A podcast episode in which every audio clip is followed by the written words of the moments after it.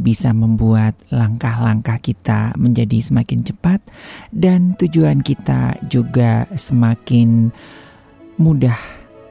Tetapi bagaimana ketika kita menghadapi masa-masa sulit atau berjalan dengan beban hidup yang tidak mudah? Masihkah kita mampu untuk berjalan sendiri? Shalom dan selamat malam Sobat Maestro, apa kabar Anda? Doa dan harapan kami Anda tetap sehat, tetap sukacita dan menikmati segala kebaikan Tuhan. Dan tetap merasakan begitu ya Tuhan ada, Tuhan baik, cinta dan pengharapan Tuhan selalu ada dalam kehidupan Anda. Sekalipun mungkin masa-masa yang Anda hadapi tidaklah mudah. Saya Ari dan rekan Gary izinkan menemani perjalanan Anda walaupun dua jam ke depan ya di Maestro Sweet Life Hope and Love hari ini Sabtu tanggal 1 Oktober 2022 yang juga bertepatan sebagai Hari Kesaktian Pancasila. Dan ya semoga kebersamaan kita bisa memberikan satu kekuatan buat Anda untuk menjalani masa-masa yang tidak mudah, kehidupan yang tidak sulit, yang mungkin orang lain tidak mengetahuinya. 081321000925 bisa Anda pergunakan untuk boleh berbagi dengan kami.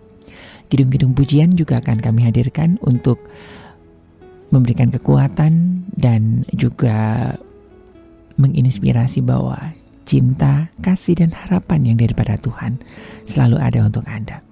Nah Sobat Maestro, di dalam hidup kita tentu pernah merasakan yang namanya kesendirian, kesepian, atau hal yang biasanya disebut banyak orang dengan loneliness.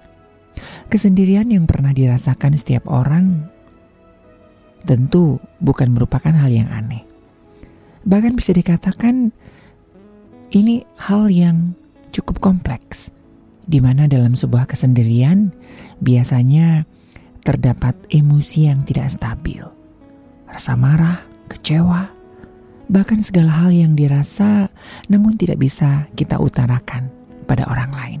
Nah, apakah kita tetap kekeh begitu ya untuk berjalan sendirian?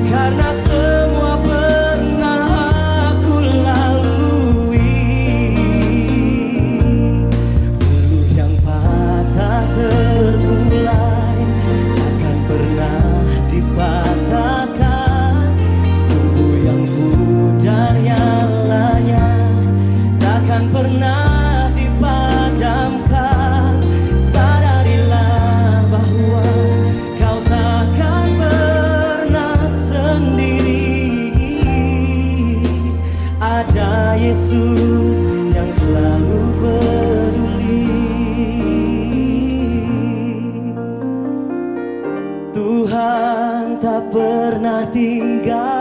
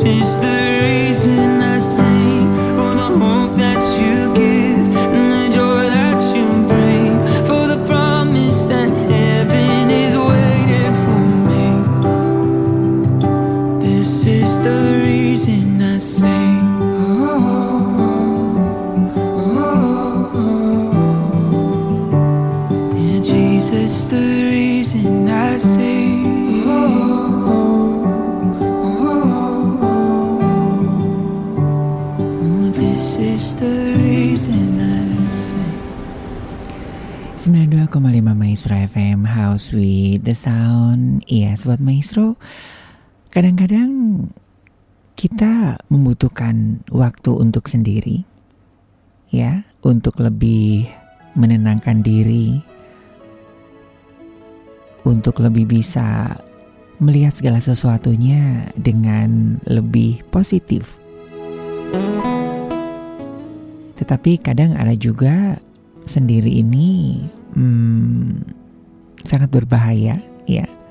Mungkin kita sedang ber, berjalan di pinggir jurang dan tidak ada yang mempedulikan kita. Nah jadi kita harus bisa membedakan antara berjalan sendiri atau berjalan dalam kesendirian ya. Kalau dalam bahasa Inggris itu ada lone dan ada loneliness gitu ya antara kesendirian dan kesepian itu sangat jauh berbeda. Tapi memang kadang-kadang ya sobat maestro ya, ini ada beberapa teman saya begitu ya yang juga sedang di situasi seperti ini ya.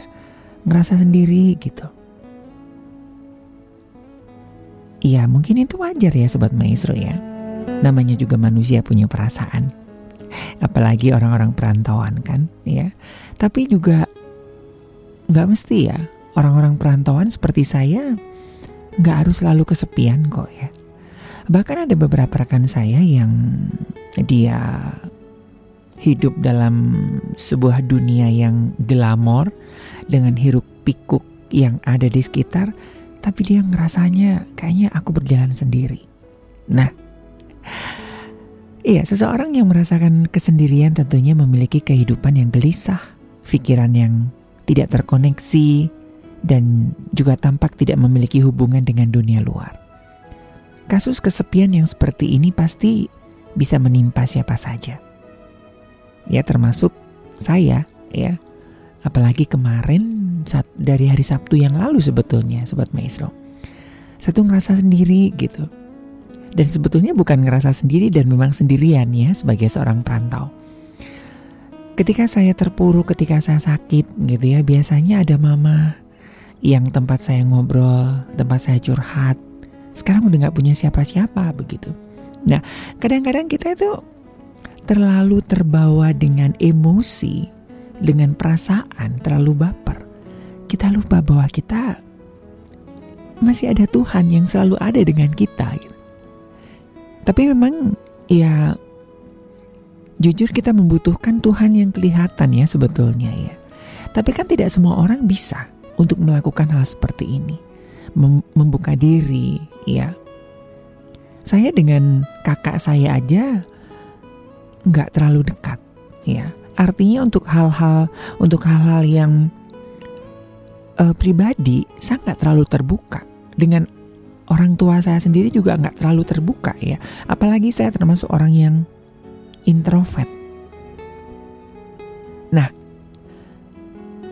ini tentunya iya harus dibedakan ya. Kadang-kadang ya saya nyaman-nyaman aja dengan kesendirian gitu kan. Tapi ya kadang-kadang diperlukan untuk sendiri ya supaya perjalanan kehidupan kita tidak semakin ke mana-mana begitu. Tapi ketika kita menghadapi masa-masa sulit, sangat berbahaya kalau kita sendirian. Saya mempunyai seorang sahabat, dia seorang pria dan dengan sebuah didikan bahwa ketika mengungkapkan masalah yang dihadapi itu berarti menandakan dia lemah. Ya. Jadi dia dididik dalam sebuah keluarga nggak boleh kelihatan lemah di hadapan orang lain. Ketika dia punya masalah yang berat, ya kadang-kadang saya cuman cuman bisa ngomong ya sobat maestro ya. Kadang saya sendiri uh, seperti itu gitu, ya. Bikin greget orang ya. Sampai kemarin aja teman saya sampai gemes gitu kan uh, kenapa lu nggak cerita sama saya gitu kan nah saya kan bukan tipikal orang yang dikit-dikit mau cerita, dikit-dikit mau ngeluh begitu ya. Nah, sahabat saya ini dia punya masalah yang sangat berat dan saya itu saya itu tahu ya. Dan saya sekalipun saya dekat dengan dia, saya bukan tipikal orang yang kepo, yang ngorek-ngorek orang ya. Saya ikutin aja. Dan ini sama sebetulnya dengan prinsip Tuhan ya. Tuhan ada gitu kan. Ada di sekitar kita, ada bersama-sama dengan kita sebetulnya saat kita dalam lembah kekelaman sebagaimana yang dituliskan oleh Daud. Nah, saya tipikal orang yang tidak mau kepo dan tidak mau ngorek-ngorek uh, lu ada masalah apa sih? Lu gini-gini gitu. Enggak. Sebelum orang itu cerita sendiri, saya nggak akan coba untuk nyecer dia gitu kan. Soalnya dia dibentuk dalam sebuah keluarga yang saya sebutkan tadi Sobat Maestro. Nggak boleh menceritakan kelemahan kita kepada orang lain, masalah kita kepada orang lain. Itu artinya mengungkapkan kelemahan kita. Kita nggak boleh terlihat terlihat lemah. Ya. Memang di satu sisi itu oke, okay, tapi kekuatan kita terbatas. Sehebat-hebatnya baterai berkualitas, tetap ada batasnya, ada limitnya, harus dicas, ya. Nah, satu kali teman saya ini ngobrol, ya, saya nggak berani nanya A B C D F G. Sekali saya ngomong, kamu ada masalah apa? Sok cerita. Nah, dia langsung bilang, ngapain gua cerita? Toh yang hadepin kan gua sendiri, bukan lo gitu.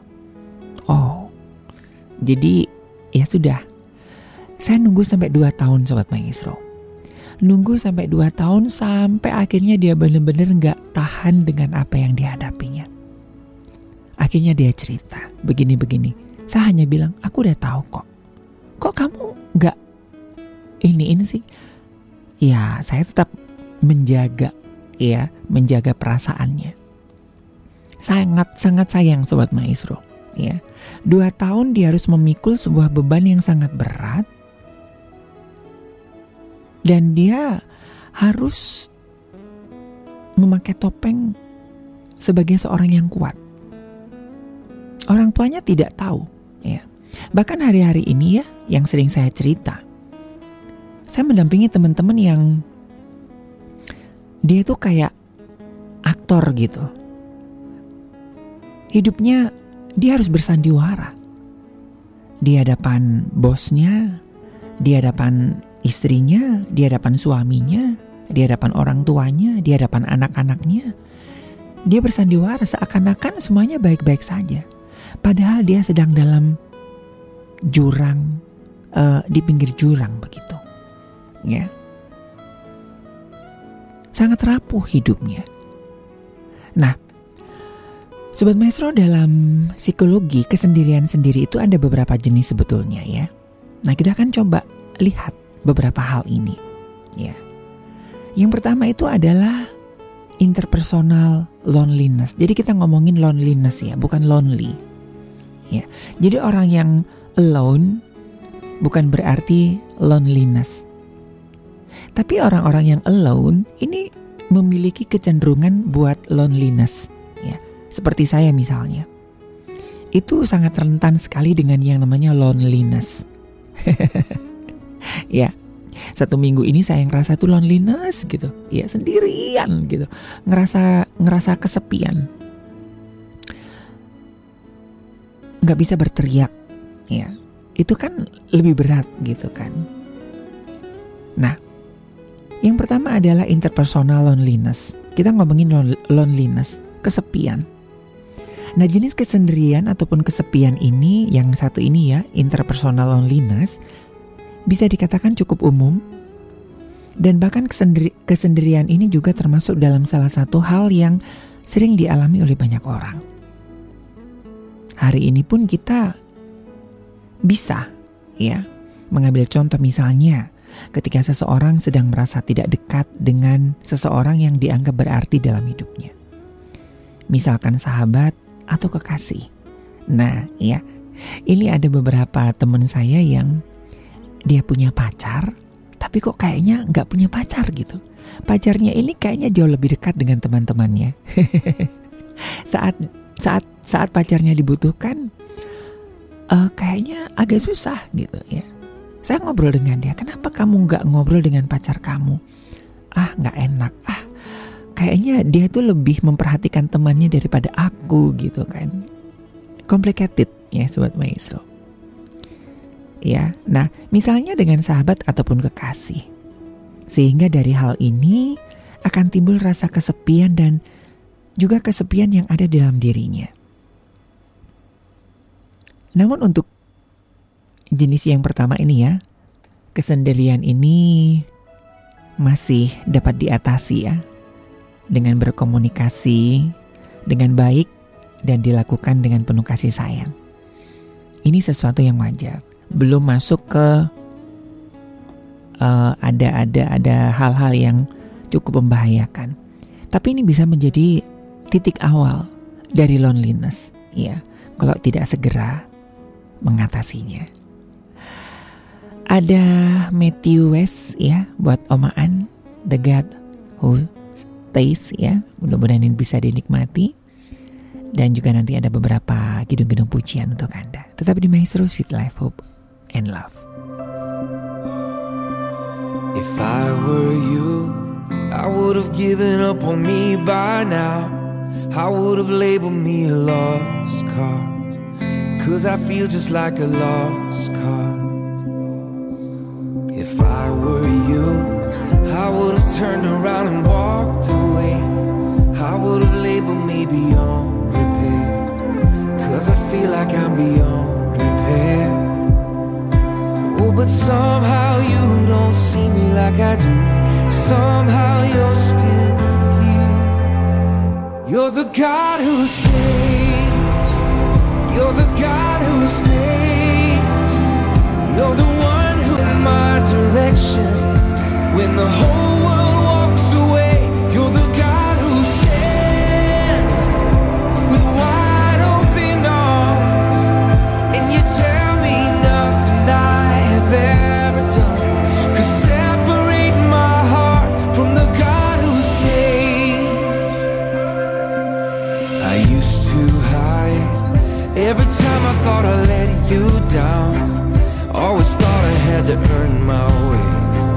But I'm learning you don't work that way.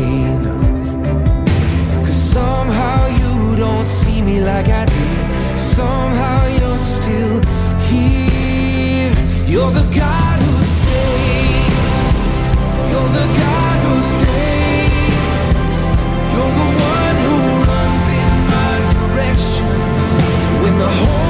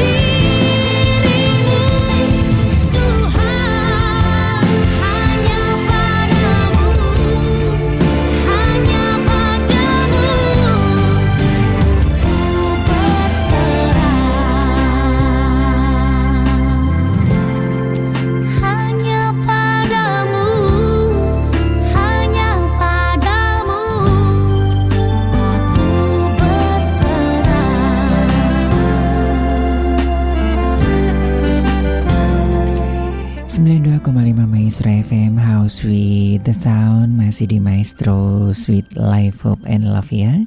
Bersama saya Ari dan juga rekan Kerry. Dan iya Sobat Maestro Anda juga bisa mendengarkan kembali ya Siaran-siaran uh, kami ya Termasuk Maestro Hope and Love di Spotify Di Maestro Radio ya. Selamat malam buat Pak Lukas Suroso di Solo nih apa kabar ya? Pak Lukas Suroso ini menuliskan sendiri itu penting untuk mendengarkan kata hati, untuk menenangkan jiwa raga kita. Jangan sampai mengikuti arus kemudian diri sendiri tak terurus. Jangan sampai mengikuti laju sampai tidak sampai tidak tahu maunya diri sendiri apa dan bagaimana. Berkomunikasi dengan orang banyak itu perlu, namun mendengarkan diri sendiri juga harus diperhatikan. Oke, terima kasih Pak Lukas Suroso ya di Solo ya. Sulunya di mana ini Pak?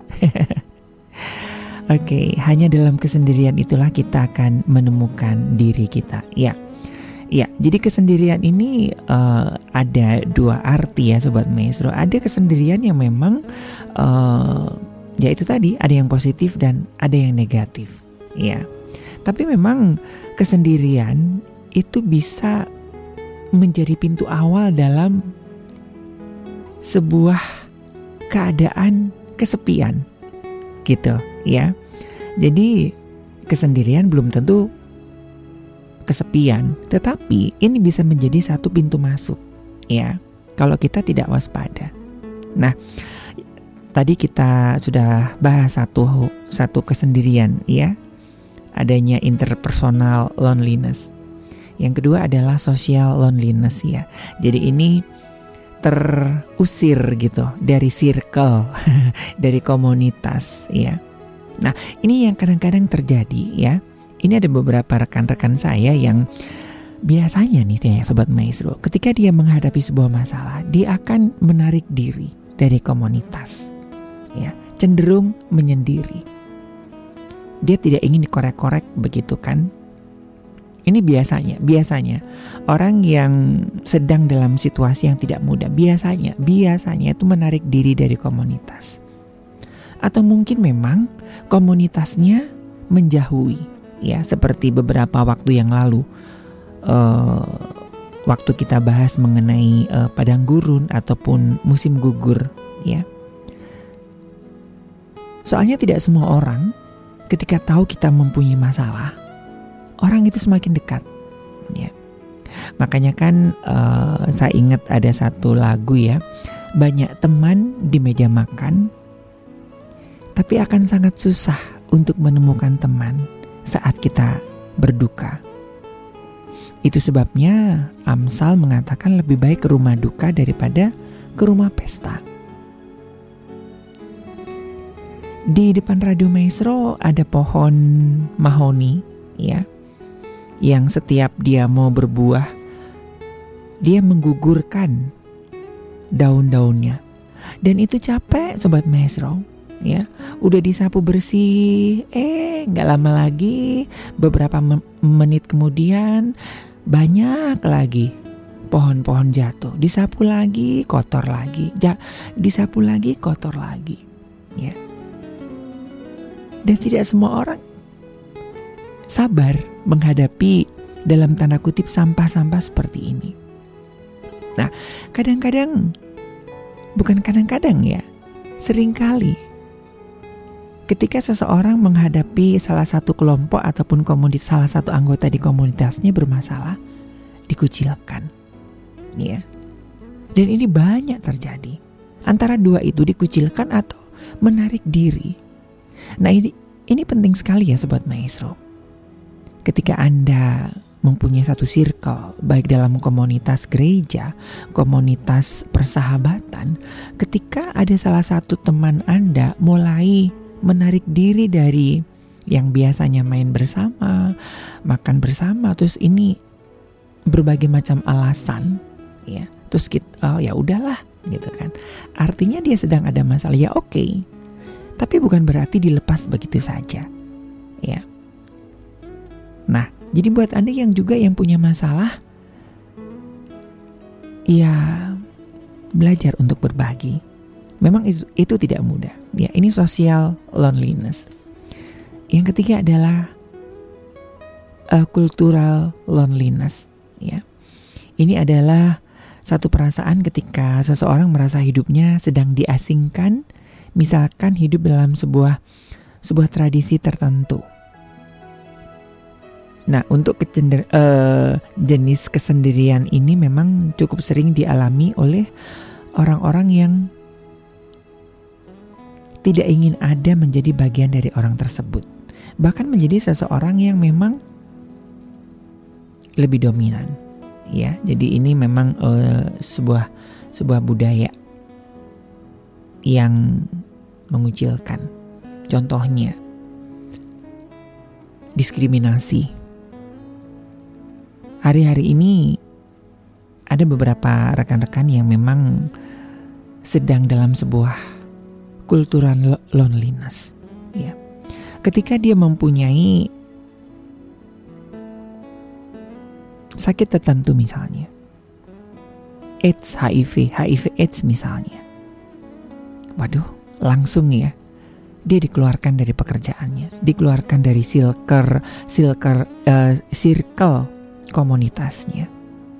Bahkan teman-temannya yang dalam gereja pun wow. Ini ada ya, ada teman saya nggak di Bandung ya, di luar Bandung, di satu kota begitu.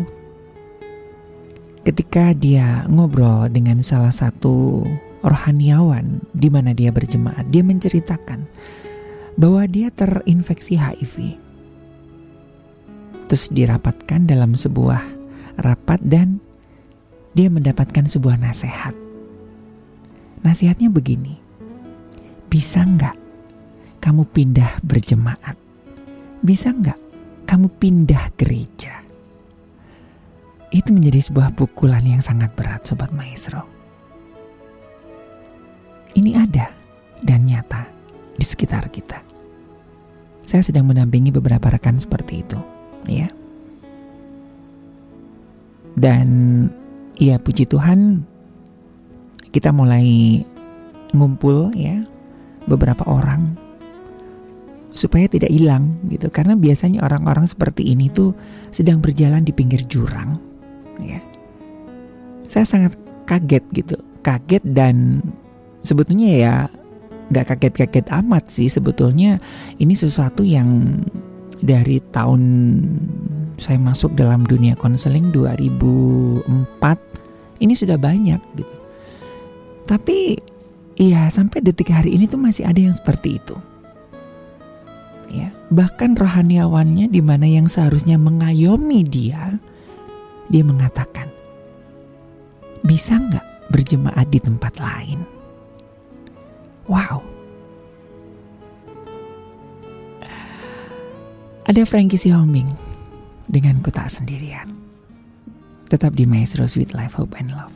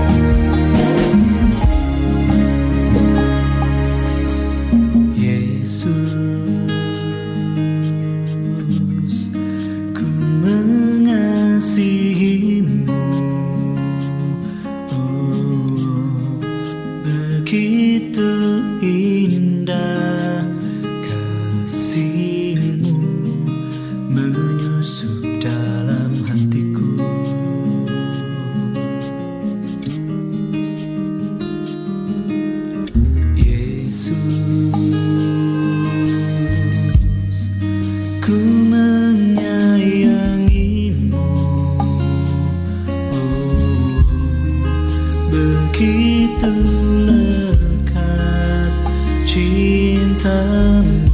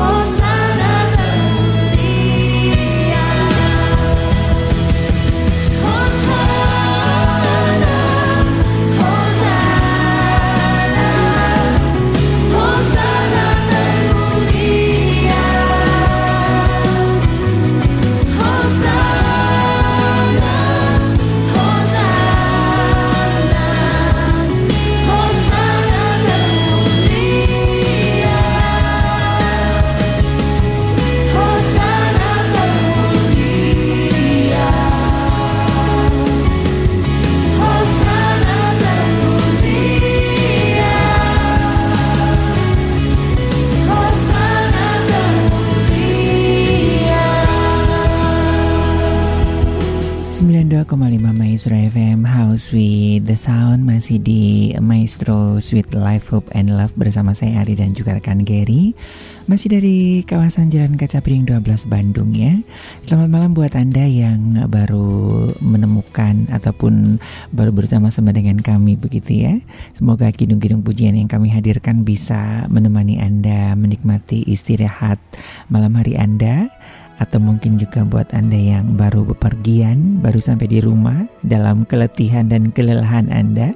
Ini ada beberapa sobat maestro yang baru nyampe di kota Bandung ya, lewat perjalanan yang cukup panjang dan agak macet. ada yang dari Jakarta juga ya.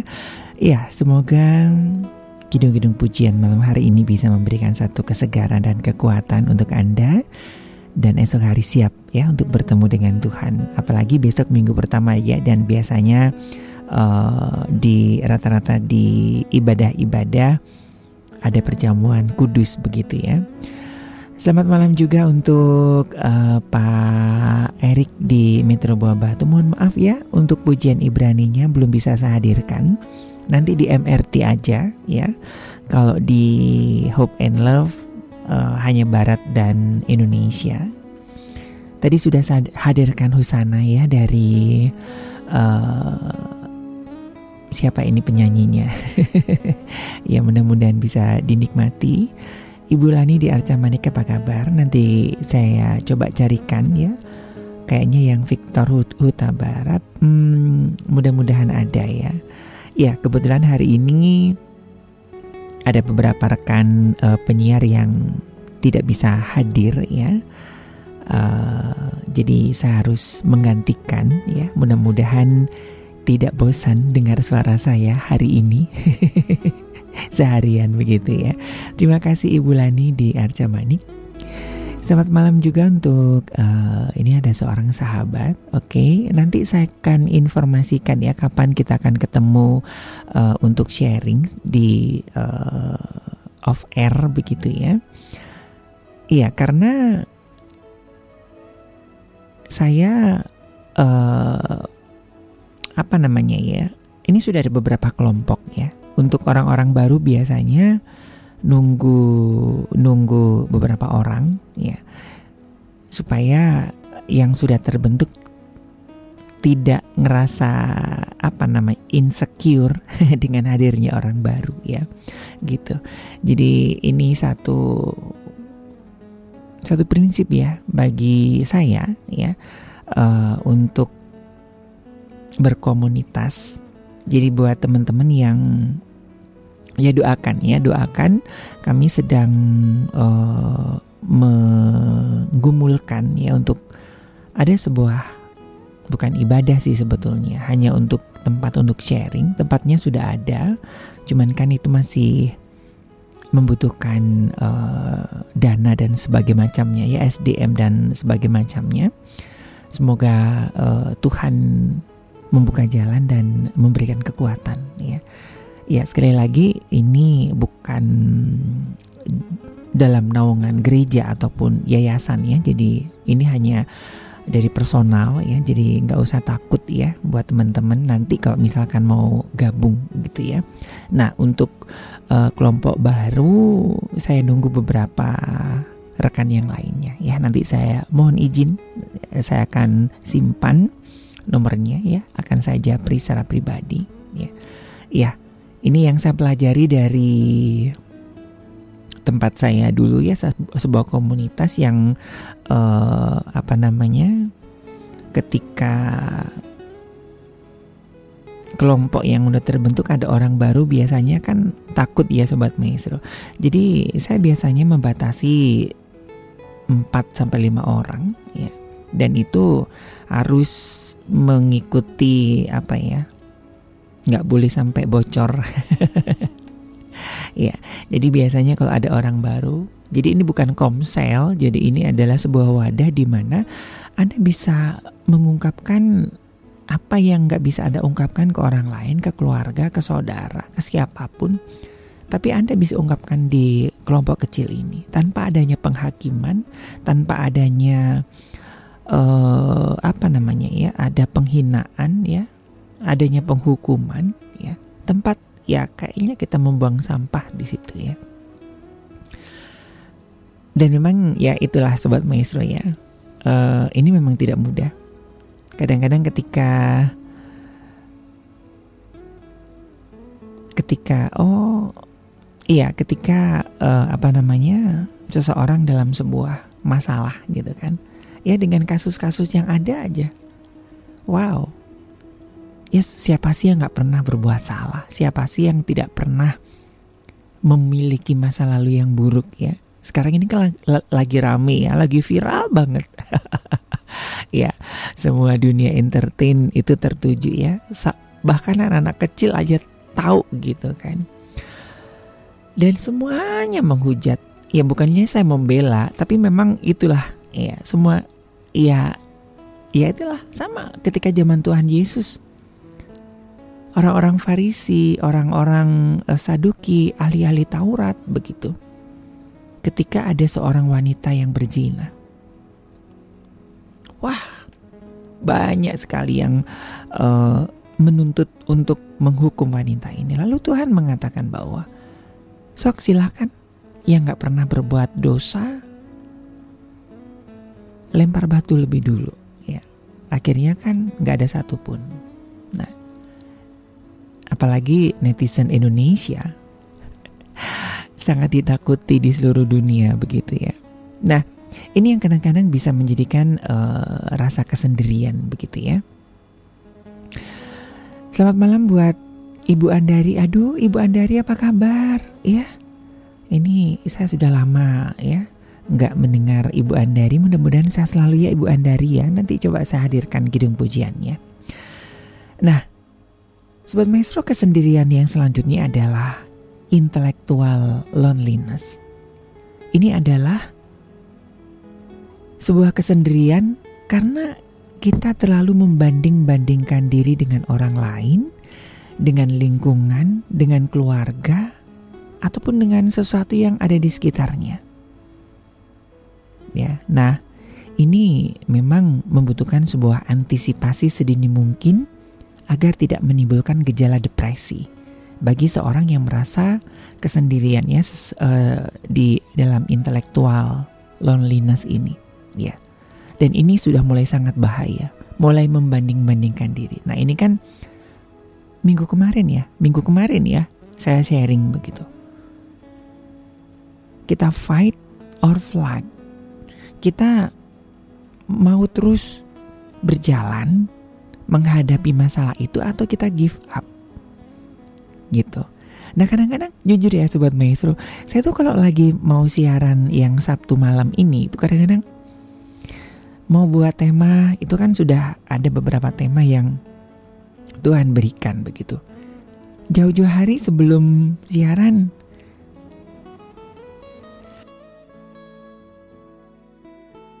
Tuhan izinkan saya berada dalam situasi seperti itu. Ya, rasanya kok kayaknya ini dilanjutkan atau enggak? Pelayanan ini dilanjutkan atau enggak? Ya,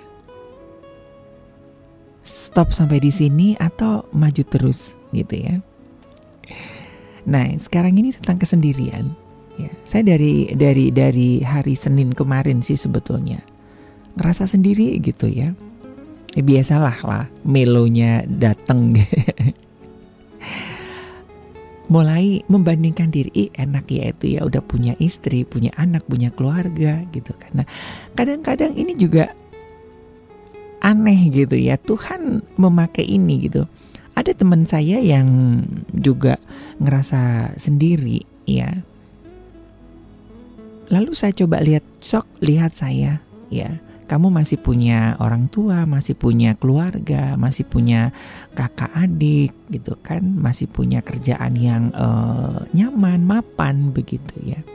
Iya ya gitu kan. Sementara aduh, saya harus harus membandingkan dengan siapa gitu kan. Nah, saya membandingkan dengan orang-orang yang lebih mapan. Waduh, makin makin terpuruk gitu. Nah, inilah intellectual loneliness ini sangat bahaya, sangat bahaya sekali, ya. Jadi berhati-hati. Oke, kita akan nikmati beberapa kidung pujian ya. Waduh, ini kok saya belum ketemu yang dari Victor Huta Barat ya. Coba nanti saya uh, cari dulu ya buat Ibu Lani ya. Mudah-mudahan ada.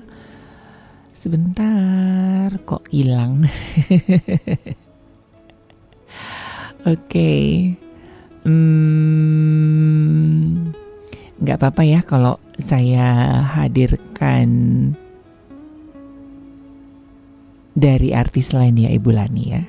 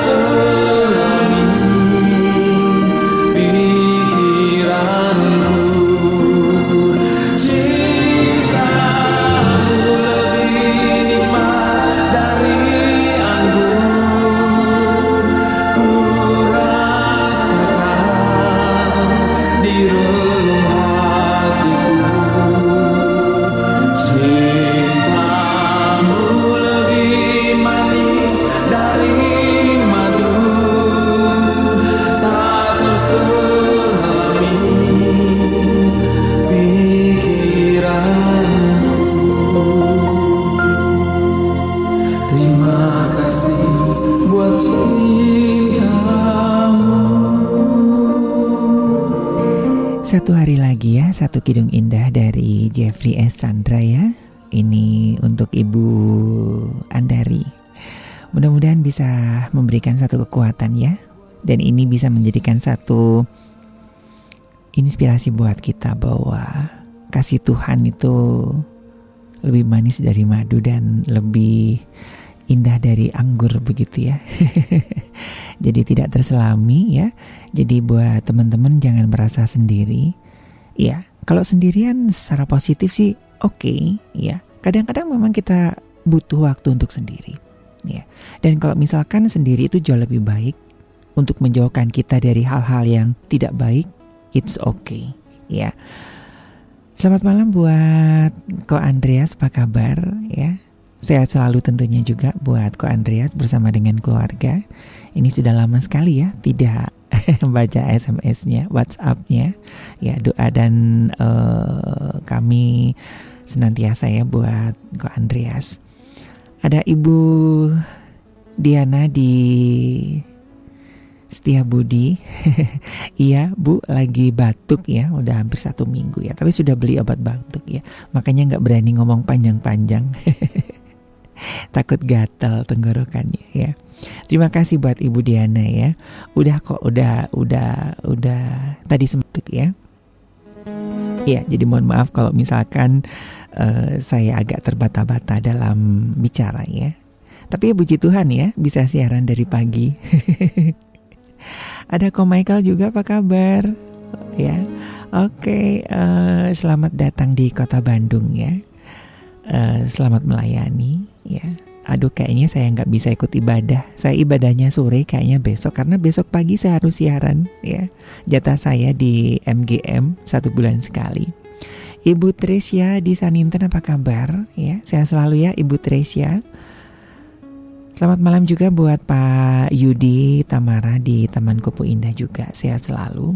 Terima kasih Ibu Tresia. Ini siaran sambil nahan-nahan. Coba kalau ada ada kedondong gitu ya buat garuk-garuk tenggorokan gitu ya. Bandel sih saya orangnya ya. Nggak boleh terlalu banyak makan manis gitu.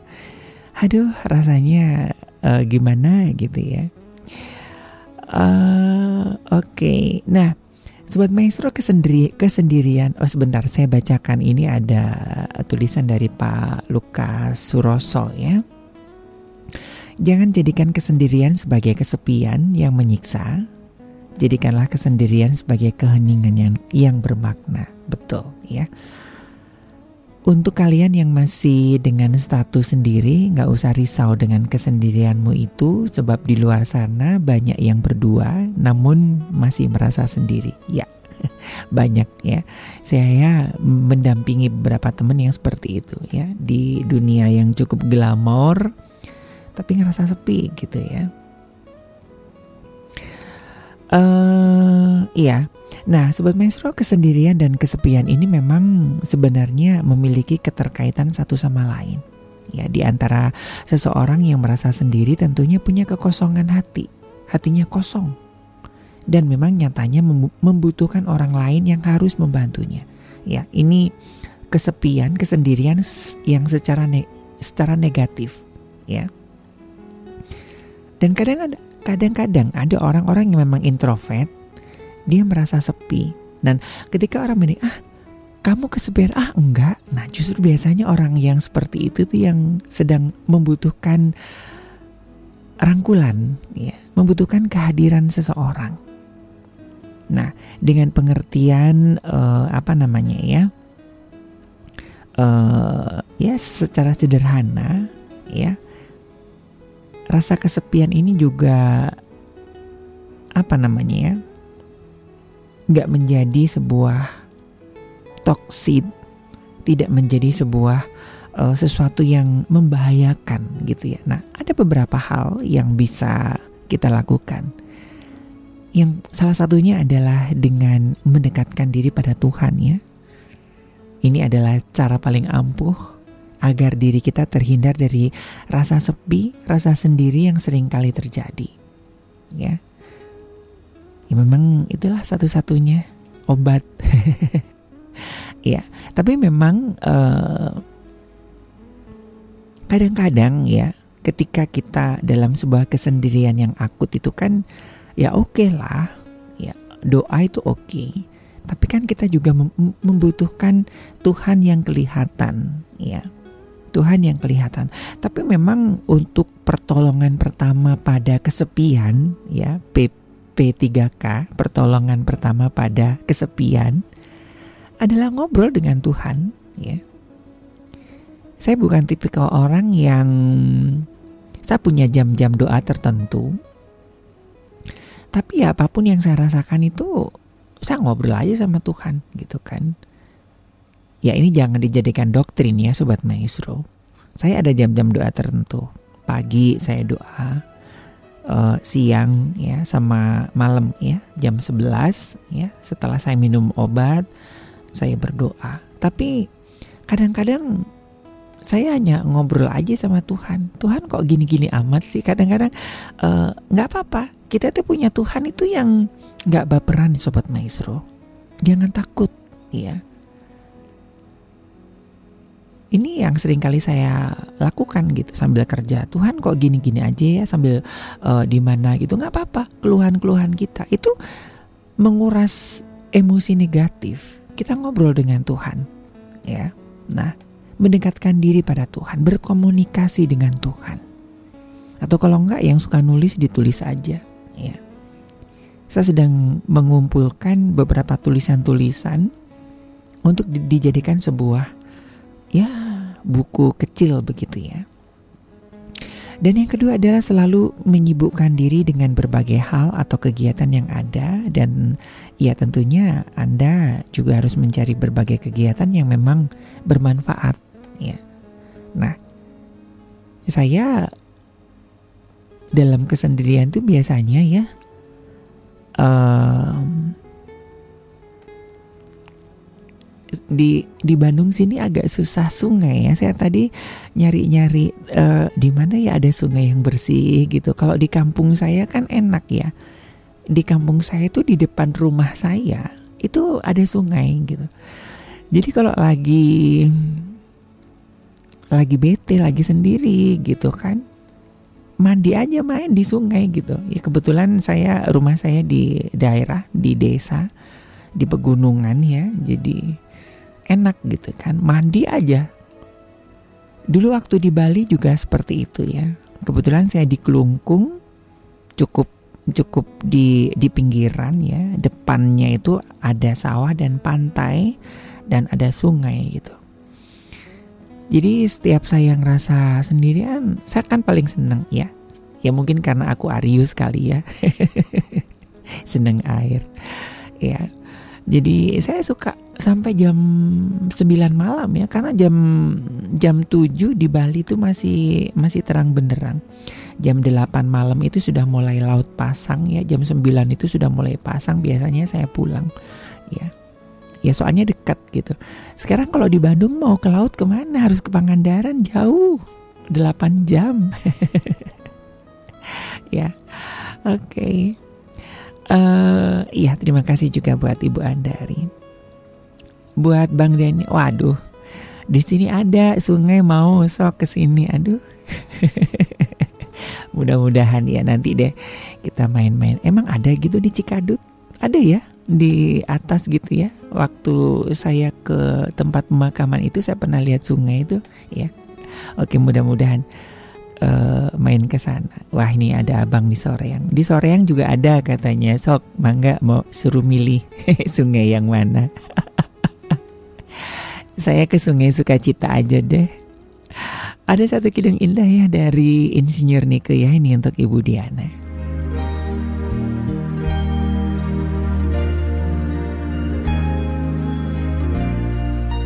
Bila ku pandang hasil lembah yang menghijau. Di sanalah aku bertemu denganmu Yesus Tuhanku. Hening dan sejuk sekelilingku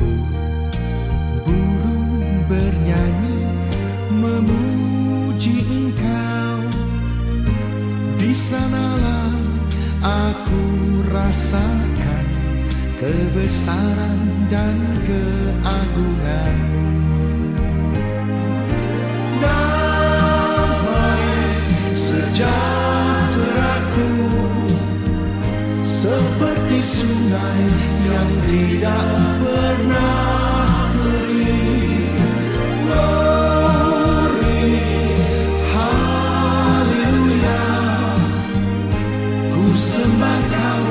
Yesus, ku sembah kau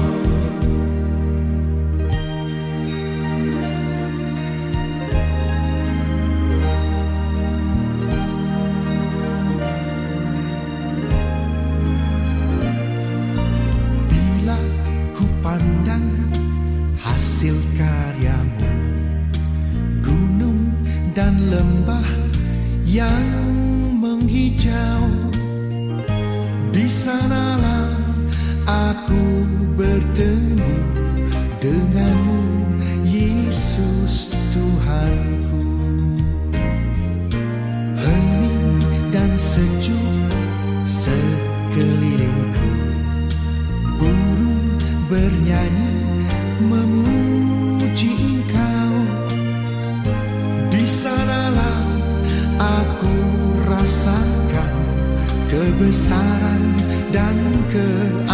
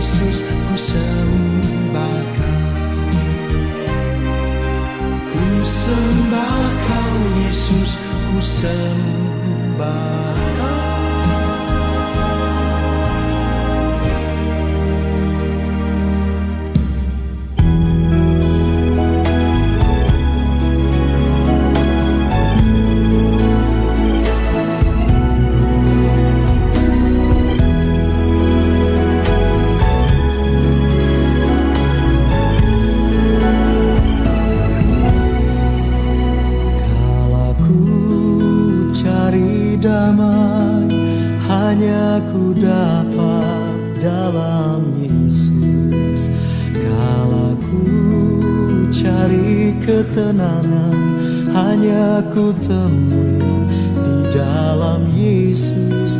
Tak satu pun dapat menghiburku Tak seorang pun dapat menolongku. Hanya Yesus jawaban hidup Bersama dia hatiku damai Walau dalam lembah kekelaman Bersama dia hatiku tenang Walau hidup penuh tantangan Tak satu pun dapat menghiburku Tak seorang pun dapat menolongku jawaban hidup.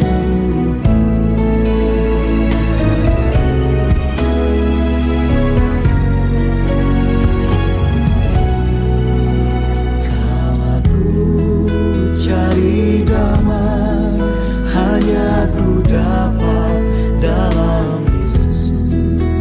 Kala ku cari ketenangan Hanya ku temui. di dalam Yesus Tak satu pun dapat menghibur Tak seorang pun dapat menolongmu Hanya Yesus jawaban hidup. Bersamanya hatiku damai Walau dalam bersama dia. Hatiku tenang walau hidup penuh tantangan tak satu pun dapat menghiburku. Tak seorang pun dapat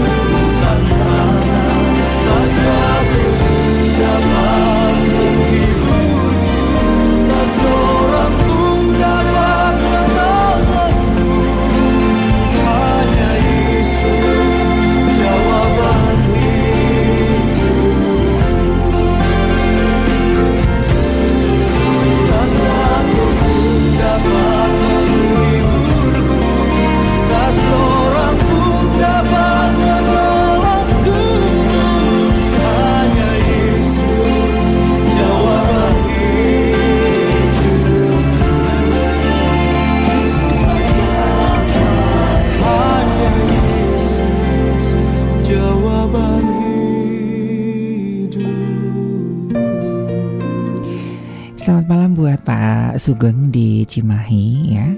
Di Cimahi ada Mas Hari sungai dekat rumah Bapak katanya. Aduh iya iya bener ya. Eh, saya dulu masih waktu masih bantu ngajar di Cisarua itu suka lewat ya. Aduh enak ya. Iya tapi saya nggak eh, nggak takut apa nggak bisa dingin ya karena kan saya ada eh, Stephen Johnson ya. Jadi nggak nggak bisa terlalu dingin gitu. Jadi kalau mandi di sungai ya harus siang-siang, nggak bisa pagi. Ini jujur aja saya kalau pagi tuh jarang mandi ya sobat maestro, karena nggak kuat ya, nggak kuat. Jadi harus eh, air hangat gitu ya. Jadi nunggu nunggu jam 11, jam 10 itu baru bisa eh, kena air ya. Kalau enggak itu eh, itu udah udah kayaknya kaku gitu ya dan itu menggigil sampai nggak bisa nafas gitu. Jadi itu sangat ketakutan ya kalau saya udah eh, dengan autoimun eh, atau im, uh, uh, Stephen Johnson syndrome ini ya. Jadi nggak bisa kena dingin ya. Saya udara dingin masih bisa, tapi kalau kena air dingin nggak bisa. Ya itu bisa langsung seluruh badan itu udah kayak membeku gitu ya dan susah untuk bernafas ya. Eh, jadi nunggu siang-siang. Terima kasih Pak Sugeng. Mudah-mudahan ya nanti bisa main ke Cimahi ya. Nah, Sobat Maestro, setelah kita mendekatkan diri kepada Tuhan, terus menyibukkan diri dengan berbagai kegiatan ya, yang yang bermanfaat tentunya ya, yang memang ini timbul dalam hati dan bisa berguna bagi diri sendiri dan, dan bagi orang lain. Dan ini yang saya lakukan akhir-akhir ini gitu ya. Jadi saya Senin hampir full di Maestro. Selasa saya bantu ngajar ya, yang satu sekolah yang sering saya ceritakan itu ya dengan anak-anak yang berkebutuhan khusus dan sekolah yang tidak mampu begitu ya. Terus ada aja gitu. Dan ada orang mengatakan kamu teh nggak capek, kamu katanya sakit. Ah udahlah nggak usah mikirin sakit. Ya, artinya kita sudah berdamai dengan diri ya. Terus juga selalu berusaha untuk membuka hati. Dan saya bersyukur ya sobat maestro dengan saya bersiaran itu secara tidak langsung itu apa ya membersihkan eh, emosi-emosi negatif ya. Ya kadang-kadang ya orang kan nggak tahu ya orang yang mengatakan aduh Mas Hari enaknya siarannya ketawa-ketawa gitu. Hmm, nggak tahu dalam hati.